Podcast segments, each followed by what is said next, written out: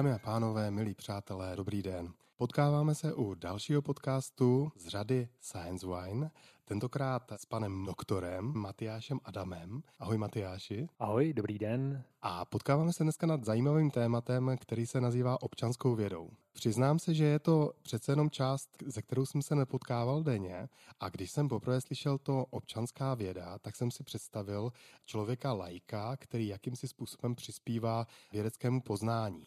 Říkal jsem si, že možná by bylo docela zajímavé si říct, kolik významných vědeckých poznání bylo učiněno lajky. Matyáši, uměl bys odpovědět? Přemýšlel jsi o tom takhle někdy?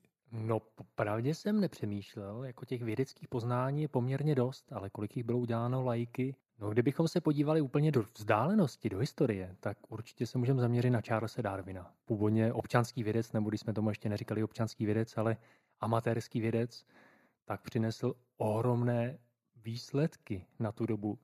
Stejně tak Mary Enning, geoložka, která vlastně nebyla geoložkou, protože nebyla vědkyně, takže amatérská vědkyně, ale občanská vědkyně.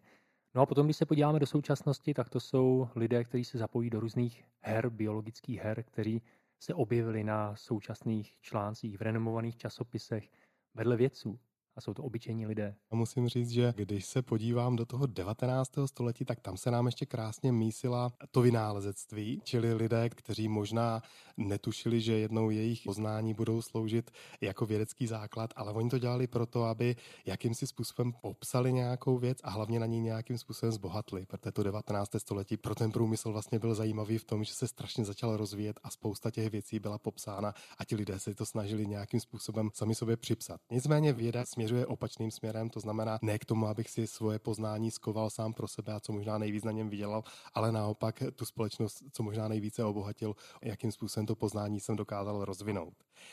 Taky jsem přemýšlel nad tím, když jsem tě slyšel vykládat o občanské vědě, jestli jsem se vůbec, řekněme, ve svém dětství, v útlém mládí do občanské vědy zapojil.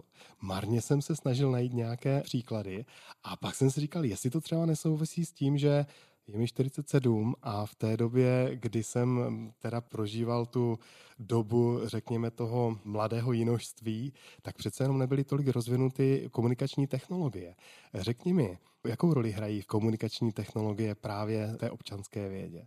No rozhodně obrovskou, protože ono to hraje obrovskou roli i v klasické vědě.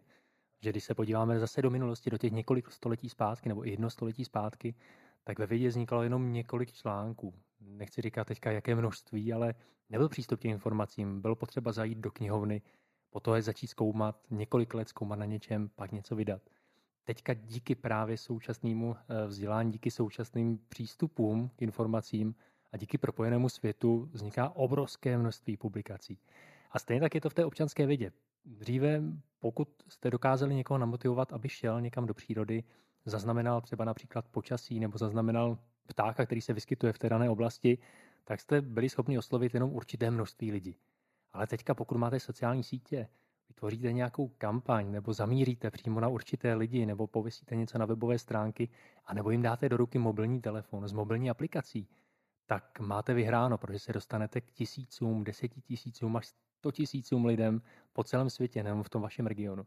Hmm. Pamatuješ si, kdy ty se stal s občanským vědcem? No já jsem o tom přemýšlel úplně stejným způsobem, jak jsi říkal. A i vzhledem k mému věku, mě 36, tak eh, jsem se v dětství také nepotkal s občanskou vědou a jako nezapojil jsem se do žádného projektu, o čem bych viděl. Ale ono to taky vychází trošku z toho, že já jsem spíš běhal po té přírodě, ale nebyl jsem úplně ten pozorovatel. Ale vlastně i na doktorátu, když už jsme tu občanskou vědu dělali, tak teprve vlastně během toho doktorátu, to máme nějakých 8 eh, let zpátky třeba, tak eh, jsme o občanské vědě ještě nemluvili. Ono v zahraničí už to bylo, jako takzvané citizen science. My už jsme věděli, že něco takového děláme, že používáme masy lidí na to, aby jsme získali informace, abychom s nimi komunikovali a získali krásná data. Ale teprve posléze jsme tomu začali říkat občanská věda, protože ten fenomén, i ten český překlad toho citizen science k nám teprve dorážel. Takže teprve teďka můžeme mluvit o posledních deseti letech, kdy mluvíme o občanské vědě v České republice a rozvíjí se ve všech ostatních oblastech a úplně nejtypičtější je to právě pro pozorování ptáků České společnosti ornitologické, která má několik projektů na pozorování i nemocí, výskytu, i příletů, jarních hostů a tak dále. A souvisí to teda opravdu s tou úrovní telekomunikačních technologií nebo opravdu spíše s eh, informovaností v české populaci? To asi si nejsem úplně jistý, jak bych dokázal odpovědět. Ale ta informovanost tam hraje obrovskou roli. Samozřejmě já si myslím, že tam hraje obrovskou roli také to, že se nám posouvá i nějaká to naše deprese z toho, co se děje v tom našem prostředí. Takže ti lidé se chtějí čím dál více zapojit do toho konání nebo do nějakých aktivit, které se dějí okolo nich a chtějí nějakým způsobem proniknout, chtějí mít šanci mluvit do případných opatření do budoucnosti. I to, co dělá jejich město, nebo to, co dělá nějaké to chráněné území. Takže pokud mají jakoukoliv možnost, tak oni to udělají. Aspoň ten, kdo se o to přírodu zajímá. A tím se právě krásně dostáváme k té občanské vědě. A to si myslím, že roste. Roste v těch letech skutečně ta potřeba se do něčeho zapojit. Že ta celá občanská věda je vlastně o tom vytvářet to blaho, dělat to dobro a zapojit se bez nějakého nároku na honorář.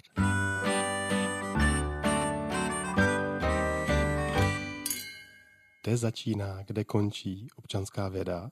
Kdy poznám, že už jsem teda občanským vědcem? Jak se to dá definovat?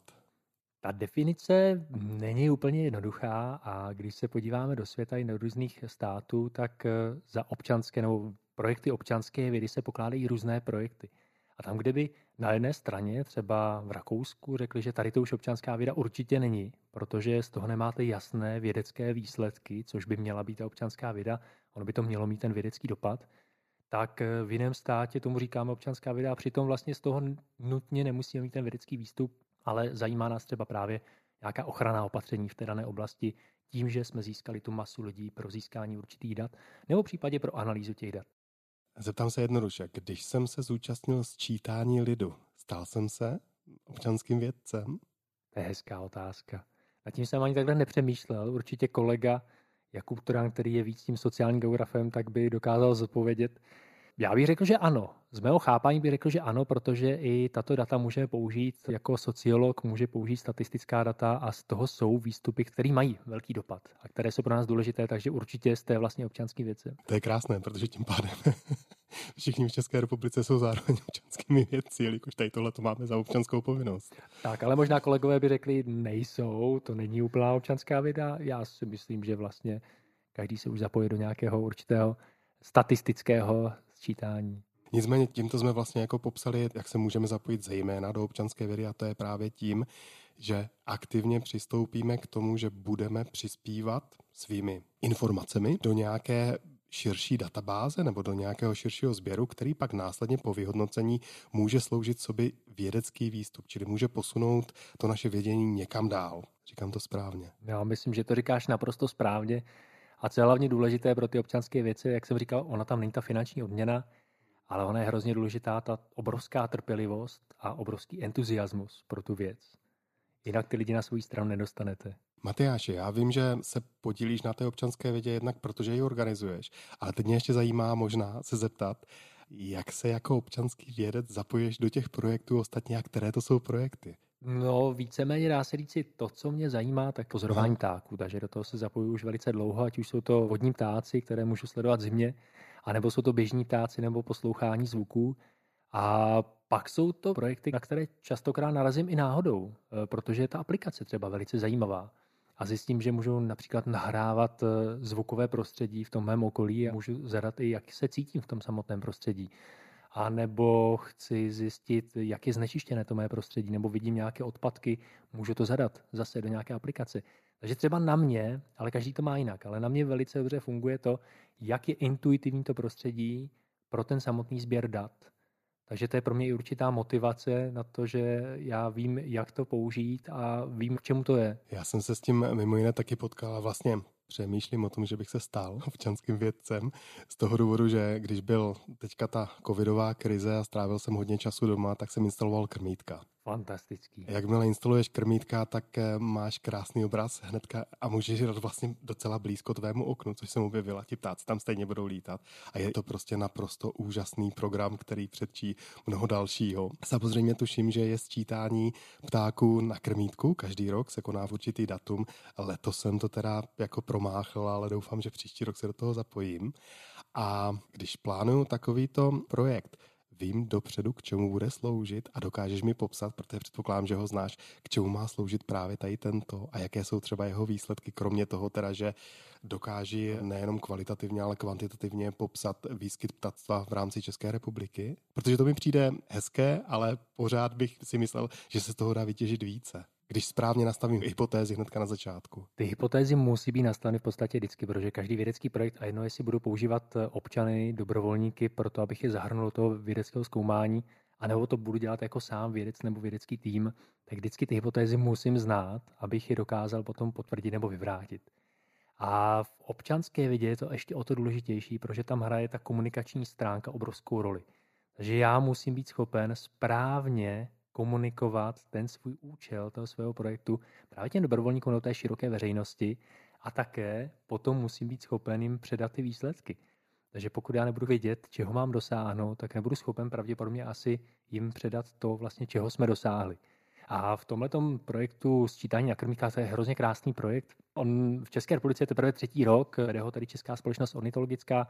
V zahraničí už máme delší dobu, ať už v Německu, nebo v Americe, nebo i v dalších státech třeba například Feederwatch, který funguje už eh, dlouhá léta, tak eh, tento projekt má za cíl samozřejmě přitáhnout. Zase je to o té obrovské motivaci těch lidí pomáhat ptákům v tom našem okolí, ale to pomáhání ptáků je jedna věc, ona je trošičku sporná, protože my hlavně pomáháme sami sobě, protože my se díváme, jak to řekl ty sám, jak se díváme na ty ptáky, nám to dělá dobře, nás to uklidňuje, nám to snižuje případně nějaké depresivní stavy nebo cokoliv dalšího.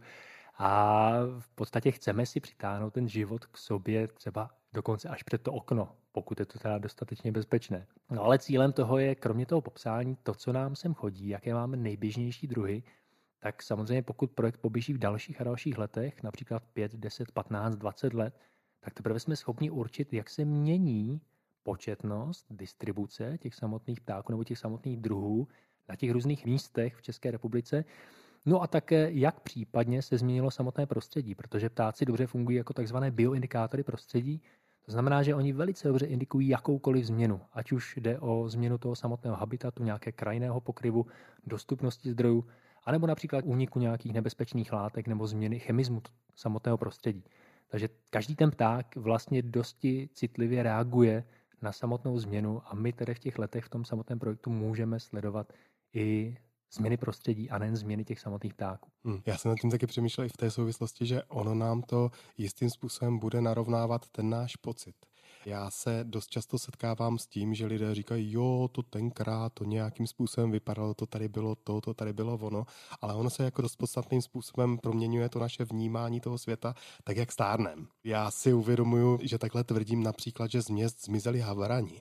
Jo, to je věc, na kterou jsem byl zvyklý z mého dětství, že teda opravdu oni na tom sídlišti seděli, čekali na ty zbytky toho nedělního oběda a dneska nejsou. Ale to, jestli je to můj dojem, anebo opravdu objektivní skutečnost, to je právě to, co dokážeme zřejmě zachytit a vyhodnotit právě pomocí občanské vědy. To jsem hrozně rád, že si tohle zmínil, protože skutečně ta subjektivní role nebo ta rovina každého z nás, kteří si něco pamatují, nebo si pamatujeme v té vlastní generaci, nebo třeba v těch desíti letech něco, pak už samozřejmě začínáme zapomínat a už se nám to celé pokrucuje, tak eh, může být vyvráceno, potvrzeno právě tím projektem a tím dlouhodobým monitoringem toho samotného prostředí. A když budete říkat, já si pamatuju, že to bylo úplně jinak, že jsme tady měli více kosů nebo více chocholoušinů, více vrabců, což byste měl pravdu, to ukazují i ty samotné výzkumy, tak eh, teprve skutečně ten dlouhodobý monitoring nám dokáže ukázat, ano, ta tvoje paměť vlastně není děravá, anebo naopak pamatuješ si to úplně špatně a vnímal si předtím úplně jiné věci, nebo si třeba chodil jinou cestičkou v tom městě, kolem jiných míst, kde třeba bylo nocoviště že jo, určitého ptáka nebo schromaždiště některých druhů. A teďka chodíš jinudy, takže ty to vlastně nepotkáváš. Nebo jsi odstěhoval někam jinam. Přesně tak, na jo. vesnici. Přesně tak, na vesnici a najednou tam toho vidíš mnohem víc, a nebo naopak mnohem méně. Nicméně ty havrany, to mám takový jako pocit, že fakt zmizely. Jak to máš ty s havranama? Tady bych asi možná měl znát, jak jsou na tom počty. Bohužel si nepamatuju vývoj počtu havranů u nás v republice ani v těch městech, ale je pravdou, že v těch městech je moc nepotkáváš, spíš je potkáš eh, někde na polích. A třeba minulý rok, nebo minulý rok, kdy jsme byli v Polsku na hranicích České republiky, tak eh, jsme těch havranů na schromaždištích ve městě viděli obrovské množství, co v podstatě v českém městě nepotkáváme. Ale tady bych si nedat pouštěl do nějakých vod, protože tyhle ty stavy si bohužel nepamatuju a nemám je před sebou, takže To je zase jenom moje subjektivní role. Motáme se hodně kolem přírodních věd. Dokážeš říct, jakým způsobem je vlastně ta občanská věda rozvrstvená i do těch dalších oborů? Je to tak, že ty přírodní vědy dominují, nebo dokonce třeba zoologie? Určitě dominují. Ono už to funguje vlastně od počátku, už těch několik století zpátky, kdy pozorování přírody bylo vlastně to nejjednodušší, ale hlavně to nejdůležitější, čeho si lidi všímali. Protože prostě zajímalo, jak se třeba mění teplota, jak mají skraňovat nějaké zásoby na zimu, nebo případně zajímala navigace na mořích, tak sledovali noční oblohu, nebo cokoliv nás víceméně napadne, tak bylo o pozorování přírody. A proto i většina těch projektů občanské vědy jsou o pozorování života v přírodě. Ono totiž nemusíte ani příliš trénovat ty lidi na to, aby něco dokázali pozorovat, protože ono je to pro ně přirozené.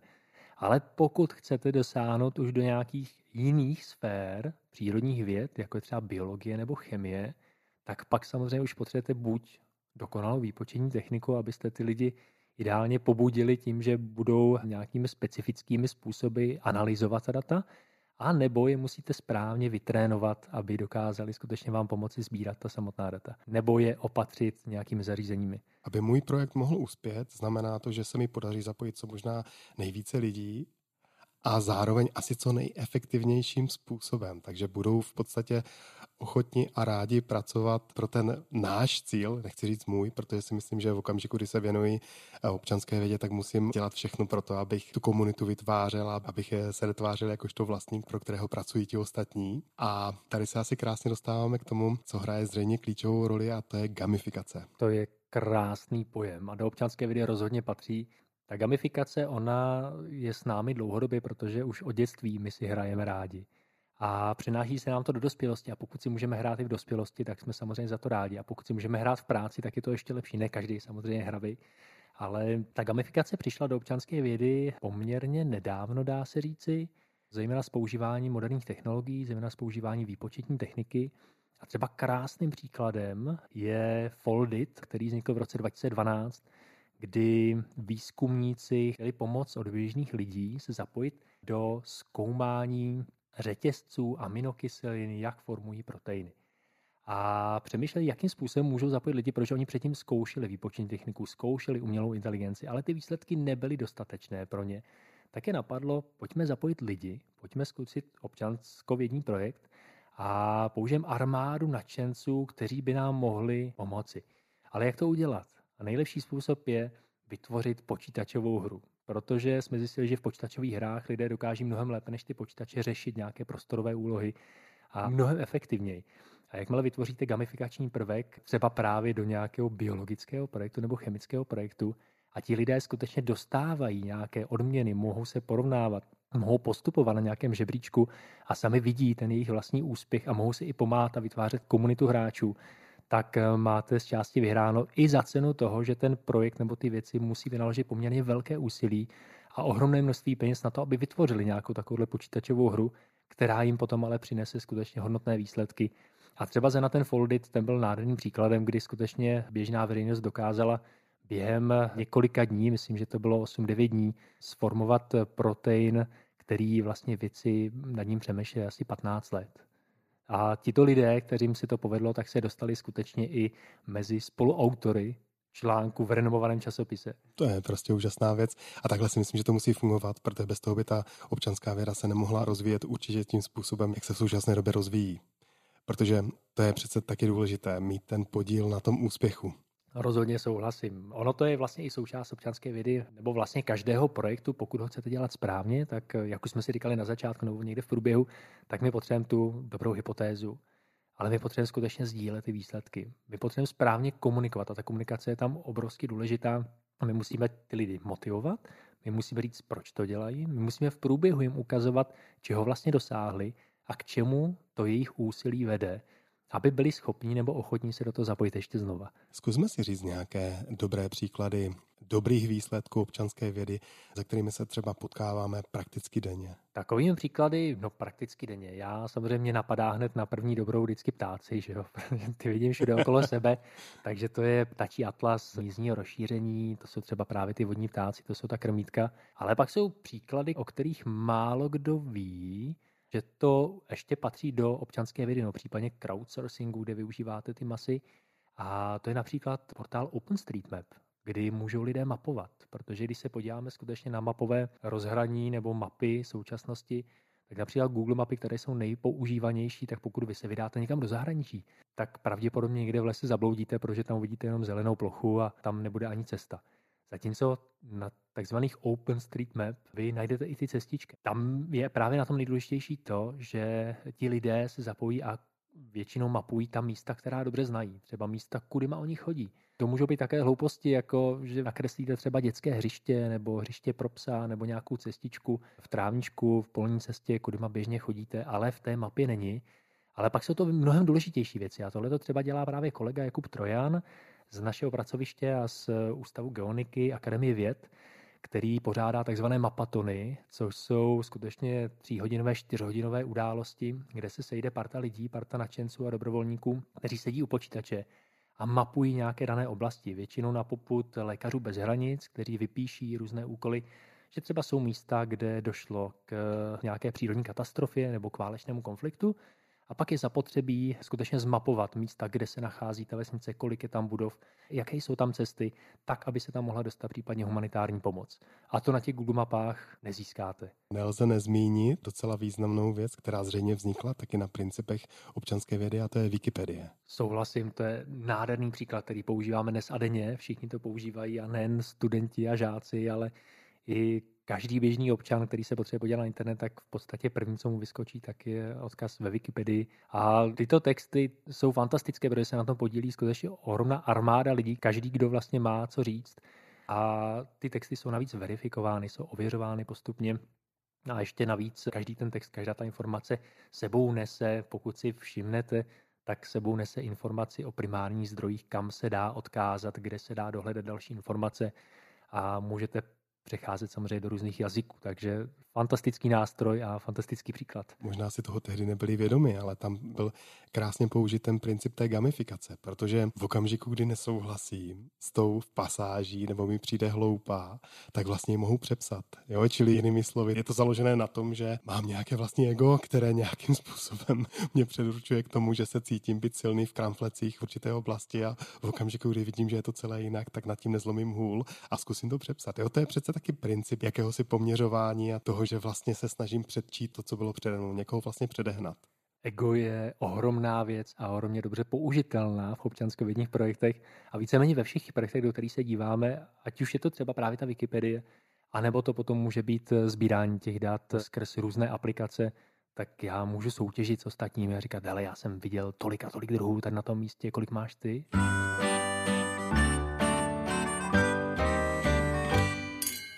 Matyáši, ty jsi zároveň tím organizátorem. Zkus nám říct tvé největší úspěchy, plynoucí právě z občanské vědy. Toho, kdy ty jsi ten profík, který svojí pokorou a svými schopnostmi se snaží zapojit co možná nejvíce dalších lidí do svých projektů a pak teda jako vytvořit nějakou novou znalost. Na co si v tomhle nejvíce hrdý? Já nerad mluvím, nebo nerad, to, ne, to je špatně, že jo? Ale já bych, já, já bych měl mluvit o svých úspěších, ale většinou to necítím třeba jak tak velký úspěch, abych o tom mluvil. Ale na co jsem třeba hrdý, nebo za co jsem hrozně rád, spíš bych řekl, tak, že se nám v posledních dvou letech teďka daří organizovat City Nature Challenge, což je jedna ohromná událost, která vznikla v Americe jako takový zápas mezi dvěma městy. Jedná se o monitorování biodiverzity v městské krajině. Ten úspěch tady té události byl obrovský, takže se velice záhy do toho zapojilo několik desítek měst v těch dalších letech. Pak se zapojila Praha jako velkoměsto. Další rok se do toho zapojilo Brno, protože chtělo samozřejmě soutěžit, protože ona taká přátelská soutěž. A když v tom bylo Praha a Brno, a protože v Praze mám kolegy a známé, kteří to vlastně organizují, tak eh, jsem si říkal, proč to nepřitáhnu na Moravu, proč to nepřitáhnu do Uherského hradiště, které je sice maličké v porovnání se všemi těmi městy, ale ono mi to dávalo smysl.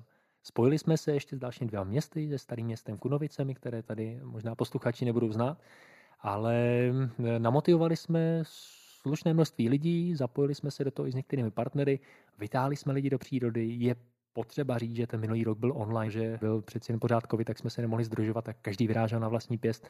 Letos věřím, že ta účast bude mnohem větší, protože můžeme spolupracovat se školami, základními školami, Několik škol už eh, máme nakontaktováno a těší se na to, už zkouší aplikaci a už se těší, jak s námi vyrazí do přírody. Takže v tomhle jako cítím ohromnou sílu, protože my můžeme získat také zajímavá data, samozřejmě o tom prostředí samotném, ve kterém žijeme. Můžeme zjistit například, jestli se tam nenachází nějaké silně ohrožené druhy, o kterých jsme třeba nevěděli, anebo případně nějaké invazní druhy ale také to může dobře působit, nebo ta data mohou být dobře použita třeba tím městem nebo městskou zprávou v nějakých územních plánech nebo v těch rozhodnutích územních. A kromě toho to velice dobře funguje jako takzvaná sociální nebo environmentální spravedlnost, protože ti lidé potom, pokud vidí, jak vypadá to jejich město a jak vypadají ty jiná města, tak možná mají potom potřebu se více starat o to svoje prostředí, aby skutečně i ta biodiverzita v tom jejich prostředí byla mnohem lepší. A když není a nejde to, tak se třeba přestěhují někam jinam. Ale každopádně tam cítím tu obrovskou motivaci těch místních lidí zajímat se o tu vlastní přírodu a vážit si. Nicméně, jestli tomu dobře rozumím, tak pro tebe to má opravdu ten významný rozměr nejenom teda jako vědec, který těží data, ale zároveň ten pedagog, supervizor nebo vedoucí těch ostatních, který se snaží to své vzdělání a to svoje vnímání okolního světa pokud možno přenést do jejich vnímání světa. To bylo krásně řečený. Že to vzdělávání pro mě hraje obrovskou roli. Mám pocit, že skutečně jak ti dospělí, tak ty děti, tak ta široká veřejnost by měla vědět a měla mít možnost přístupu k informacím a měla mít možnost mít ty otevřené dveře a mít toho průvodce, který je tam dovede a kterým ukáže ty možnosti a pomůže jim vlastně, jak říkám, vážit si toho samotného prostředí. Samozřejmě mě to taky baví, že jo? To je, bez toho to nejde a cítím v tom největší smysl.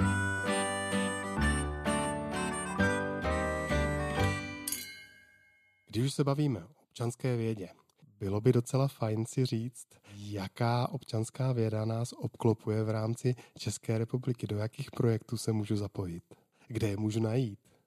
No, lidé se můžou zapojit do množství občanskovědních projektů, jak u nás, tak v zahraničí. A pro tady to jsou různé portály, které schraňují nebo schromažují dohromady no, občanskovědní projekty. Ono jich je moc, ono je to například z Universe mezinárodní, nebo je to SciStarter, a nebo vznikl Evropský portál pro občanskou vědu, který taky združuje ty projekty na evropském kontinentu. Ale spíš se pojďme zaměřit na Českou republiku.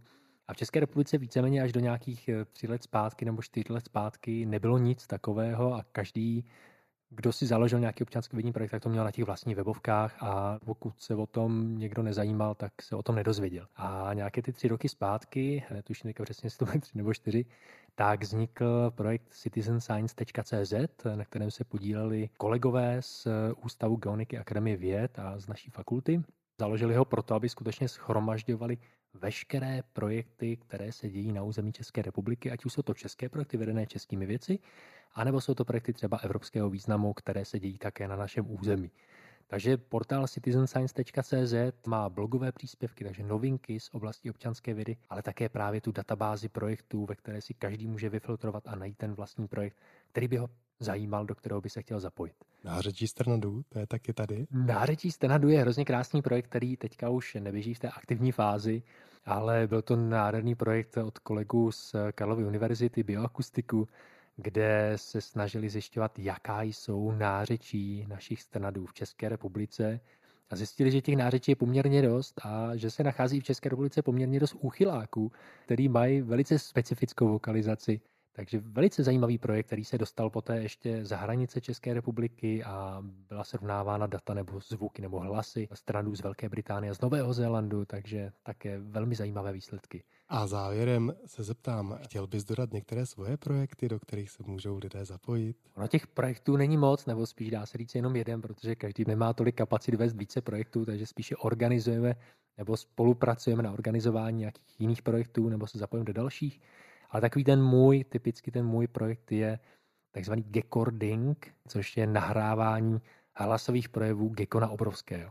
Tento gekon obrovský žije v jeho východní Asii a my se Já snažíme... Jsem právě říkal. Ty my u nás ho nenajdeme, aspoň zatím možná časem, když ho tady někde vypustí, budeme tady mít dostatečně teplo, tak třeba se bude nacházet i u nás, třeba v Itálii jsou gekoni.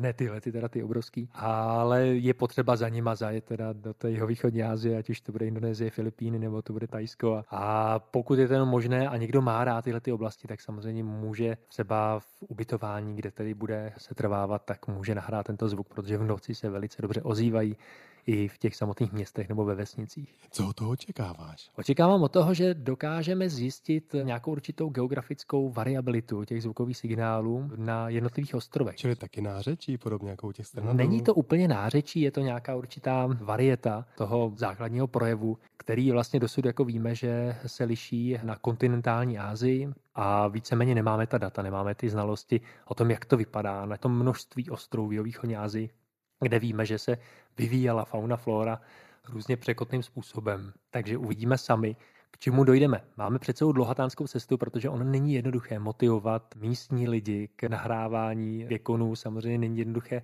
vychytat právě ten moment, kdy se ten gekon ozývá a Zena v tu chvilku to nahrát. Takže těch nahrávek zatím nemáme tolik. A je také pravdou, že když jsme začali, tak přišla covidová situace, takže lidé vlastně nemohli nikam cestovat a byli jsme čistě omezeni jenom na ty místní obyvatele, kteří častokrát nesprávně třeba chápou ten koncept nebo neví, jak to provést nebo proč to dělat.